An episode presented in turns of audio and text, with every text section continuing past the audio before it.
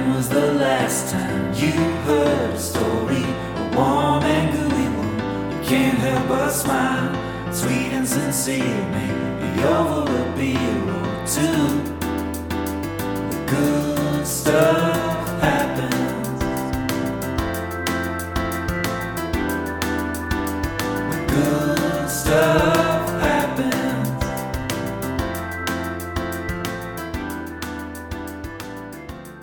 My name is Connor Garrison, and I'm 28 years old. Uh, I'm from Massachusetts originally, and grew up there for the most part. Moved to Los Angeles two years ago. I am a performer. I do improv comedy. I like playing music. I write and perform music. I'm also just a fun guy. Connor is a fun guy. He's the kind of person who finds silliness in everything. Anything bad, sad, scary, evil, mean, he'll look at it and just laugh and call it goofy. There's an invincibility about his spirit that's hard not to admire. He's also hilarious. We actually used to perform together on the same team at Improv Boston. It's how we met.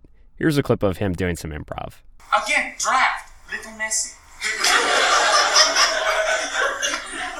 I stained three Neiman Marcus ties while I was writing that. And plus your nose is bleeding and now the title cup Oh. is going on These are the last thing I'll ever remember.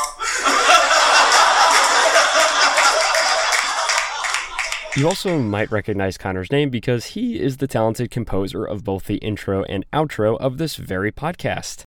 I asked Connor what the best part of his week was, and his answer is great. But uh, keep in mind that this interview took place around Christmas time. Oh, the best part of my last week. Um, oh, I went to Griffith Park on Sunday and I waited in line for 45 minutes and I got to ride this little choo-choo train that goes through part of Griffith Park and they put all these huge Christmas lights up and uh it was like kind of cold and then like you know it felt just like i was a kid again. I was waiting for this train but the whole thing was really cool. They have all these christmas lights set up these little like you know designs and stuff. There's a tunnel of them or they change in really cool ways and the train goes like a snail's pace. So it was it was a blast. I got to have like a hot chocolate. Hadn't had a hot chocolate in a while. That was good. Felt very christmassy and decembery. That was cool And speaking of Christmas, Connor picked a story very on theme for that most wonderful time of year. The title of it is Town Overturns Archaic Snowball Ban After a Determined Nine Year Old Leads the Charge. Snowball! Snowball! Snowball! Snowball! Damn it, Jim! You cannot throw snowballs in here. Ow! Son of a nutcracker! And I thought this one actually stood out to me the most because of just how much I miss snow right now. I'm in I'm, I'm in Los Angeles and I'm I don't have any I don't have any snow in my life and I grew up with cold Massachusetts winters and I think this one I could relate to a whole lot, but a 9-year-old boy found out that snowballs were considered illegal to be thrown in his town They were illegal because of an archaic ordinance that prohibited anybody from throwing stones or missiles at people, and unfortunately, snowballs fell under the town's definition of missiles. didn't stop him. He got uh, a bunch of people in the town uh, to sign a petition, and then he got it uh, removed so that he could finally throw snowballs. And the end of the article, I think, is just the cutest way to wrap up this article, which is after Dane was given the honor of throwing the first legal snowball in a century. He says that he now plans on changing other outdated city laws before going on to become U.S. president. Um, just a very nonchalant way of of saying his future, I thought, which is really really hilarious.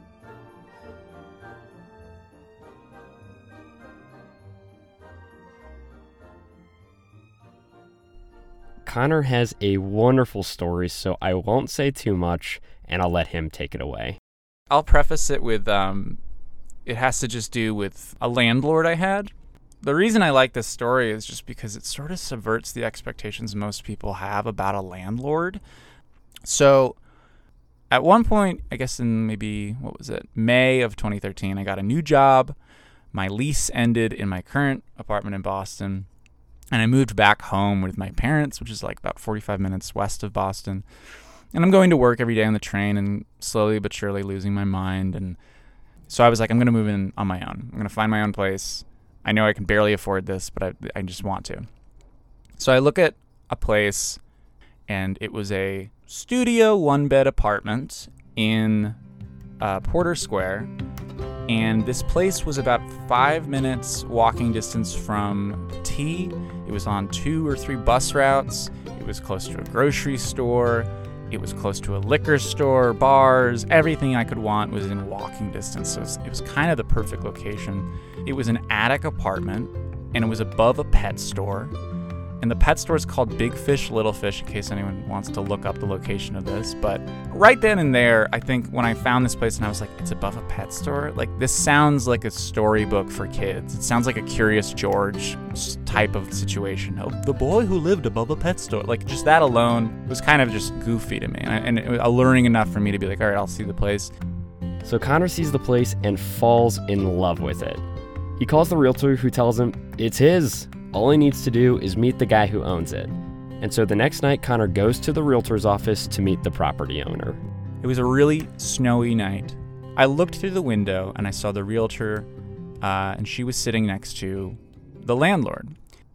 The landlord's name is Frank Gioni, and he was a Italian, Somerville born and raised. I think about maybe when I met him, he was in his 80s, so maybe late 70s. But rest assured, looked like someone that Whitey Bulger would just be best friends with in high school, and spoke just so authentically Italian American, Bostonian, that it was honestly like a song every time I talked to this guy.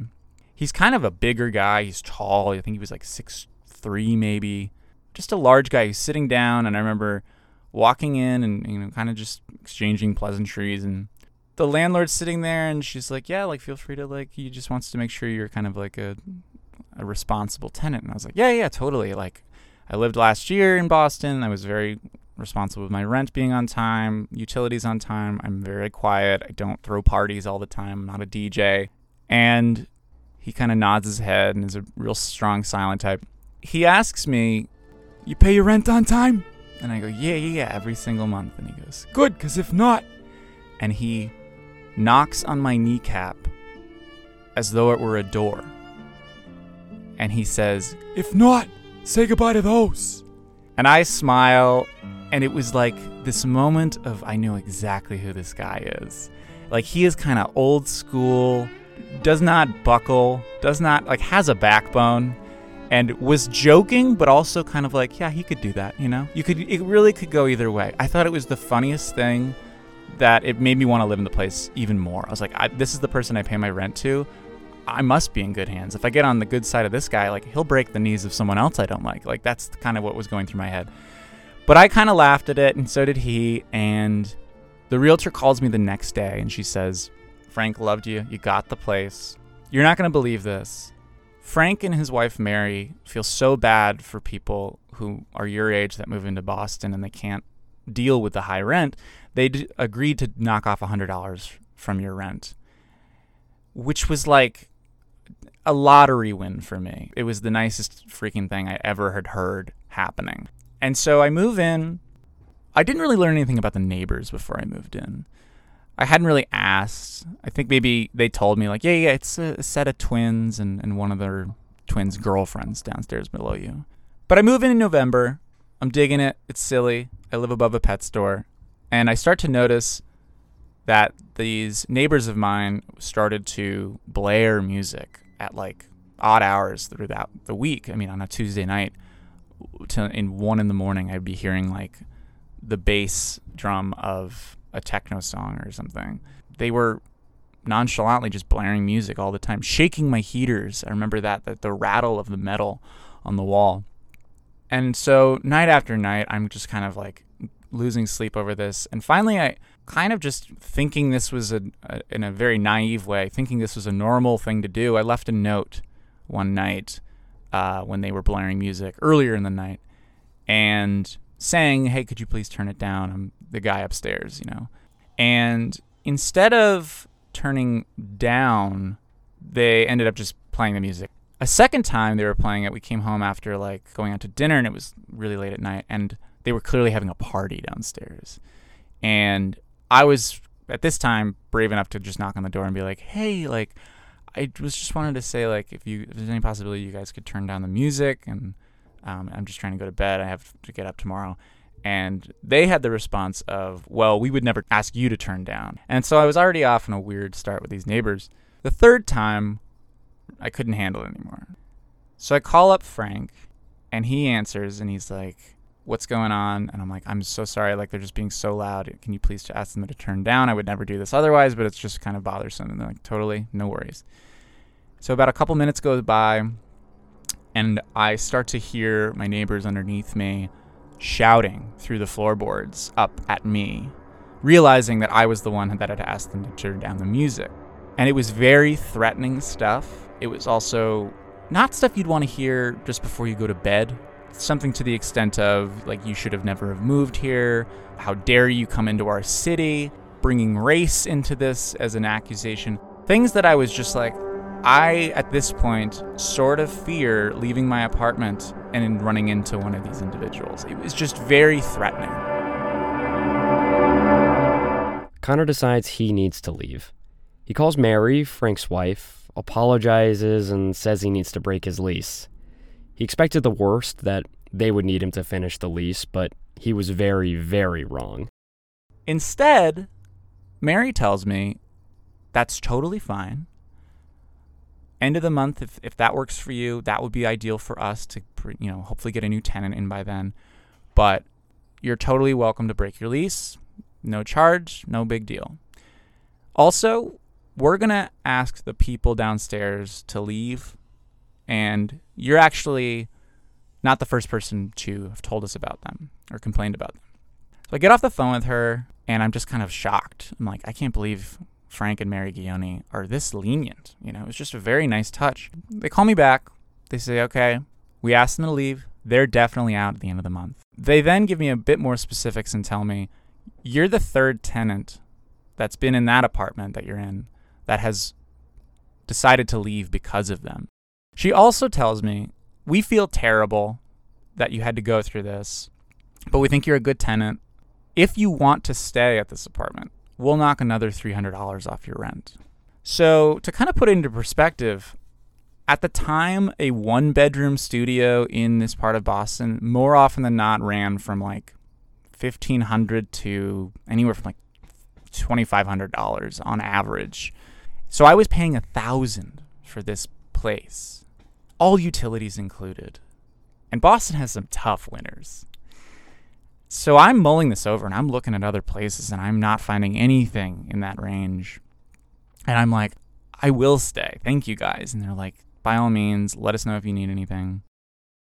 And I was touched by this. I remember telling someone who had ended up doing real estate, and even they were like, I've never heard of a single landlord doing that kind of a thing. And so I continue to live there. I get new neighbors who are much more, you know, manageable. They're just students. They just are quiet for most of the time. And you'd think that the story kind of ends there, but every so often I would be living in this apartment and I would go downstairs to like take out my trash or bring my laundry down the street to go do it a, load at this laundromat. And one time I'm walking, it's middle of winter, I'm walking down the street, and Frank, in his enormous navy blue Chevy Suburban, pulls over and yells out, Connor! Connor, get in! And I was I was holding my bag of laundry at the time, so he knew where I was going, and he's like, I'll give you a ride to the laundromat. And I get in, and he just gives, you know, I'm just like, how you doing, Frank? He's, he's like, good, good. It's too cold to be walking in, in this kind of weather. And I was like, who is this guy? Who is this man who is just so caring? So it was just really touching. Other times I would be having people over and he would see me, you know, with my friends and would be like so playful about giving, a, you know, the lay of the land. He'd be like, don't be too loud, because otherwise. And I'd be like, I won't, Frank. I would never do that. He's like, good, because if not, say goodbye. And it was like honestly very, very weirdly fatherly, grandfatherly, this relationship I had with them it comes time where I'm just debating moving in with my girlfriend and she's like what do you want to do and i said okay like let's you know find a place we found a place i decided to tell Frank and Mary, I want to leave. And they give me, they're like, all right, yep, that's fine. Just, you know, 30 days is all we ask. And so a month or two in advance, I'm like, hey, I'm leaving my apartment, but my brother is looking for an apartment. He was wondering if he could move in. And I was like, on the off chance that they would be like, yeah, totally. Here's a new lease. By the way, rent's gone up. It's about 1500 now. We don't know your brother, so we'd like to meet him. Instead, they just go, totally fine. We'd love to meet your brother. Invite him in. So we go to the Guione's house. And I've never been in a house that I've wanted to like spend a day in more than this place. I'm pretty sure they had artifacts from every trip they'd ever been on. They had a, a knight of armor suit in the corner on their stairwell. There was tchotchkes everywhere.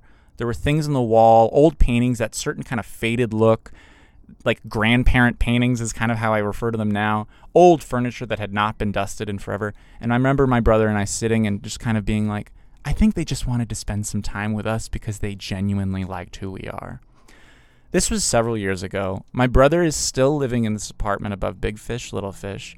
He's still paying the same amount of rent, $1,000, which is at this point probably half the price of what most people are paying at, at the bare minimum. I think that the unfortunately tragic part about this is today I have not looked up anything about Frank or Mary Guione until today, and I found out that he passed away in September of 2018.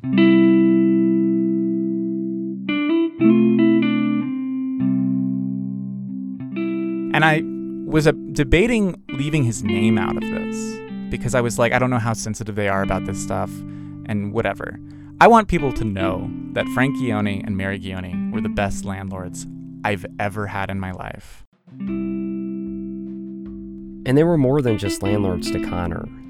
They were home away from home grandparents that had his best interests at heart and nothing to gain from it. What's more, it turns out one of those times Frank knocked on Connor's knee and said goodbye, he really was saying goodbye. And maybe, thank you.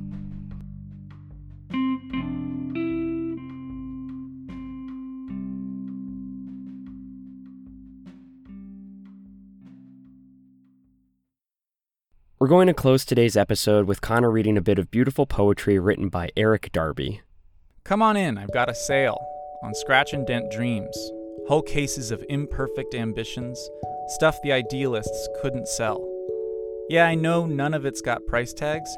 You decide how much it's worth. And none of it's got glossy colored packaging, but it all works just fine. I've got rainy day swing sets, goodnight kisses, and stationary stars still flying at the speed of light.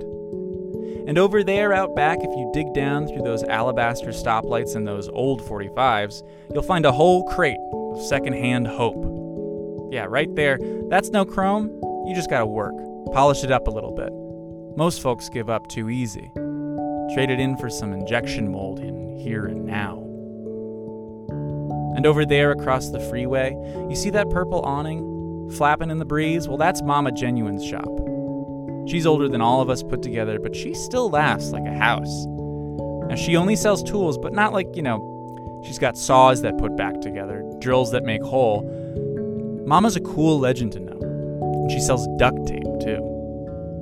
And down there at the end of the block are two kids, crew cut and pigtailed, sitting behind a bindle top table selling peanut butter ice cream out of a galvanized pail. And there's no metaphor. There's just good ice cream. So here's what you do take a look around, pick out what reminds you of places you wanted to be, but gave up on going and jam it all in this big box called Now. Then go across the street to Mama Genuine's, ask her how she's been. Show her what I gave you, she'll know exactly what you need. And then go back in the center of that freeway and get to work making it all fit. You won't have any directions or factory number tabs, but don't panic, there's a hundred ways to do it right and none to do it wrong because you're starting out with what's already been given up upon. You can't do any worse. Use the tools Mama gave you. Hum a little while you work. Then you find yourself sprouting extra thumbs. Take a break. Go around the block, get yourself an ice cream, smile when they hand it to you, tip them if you can, and when you get back, it's all going to make sense. You'll see where it's going to fit perfect and where the duct tape has to go. And when you get finished, take whatever spare parts you got at the bottom of now and make yourself a little sign that says tomorrow. And hang it on your masterpiece. Then you go back down the block to where those two kids are packing up their peanut butter enterprise because somebody told them they'd fail, and I want you to hand them tomorrow. Make sure they know how important. After they've run off with all elbows and smiles, y'all can come back here. We'll do it all over again. Now, I'm not telling you this to make a profit. That's how so many good ideas go wrong. I'm just tired of seeing everyday people screaming through those doors, convinced they're going to hawk even their littlest hopes and dreams to fund their 401ks. I'm tired of seeing this whole world bet on going big or giving up, only handing out glory to newspaper headlines and storybook endings, because the truth is, I think we need those swing sets most on the rainy days. I'm happy going to sleep after just a good night kiss. And I believe that beauty can be as simple as two kids, crew cut in pigtails, handing me a scoop of peanut butter ice cream that tastes so good you'd think it was a dream.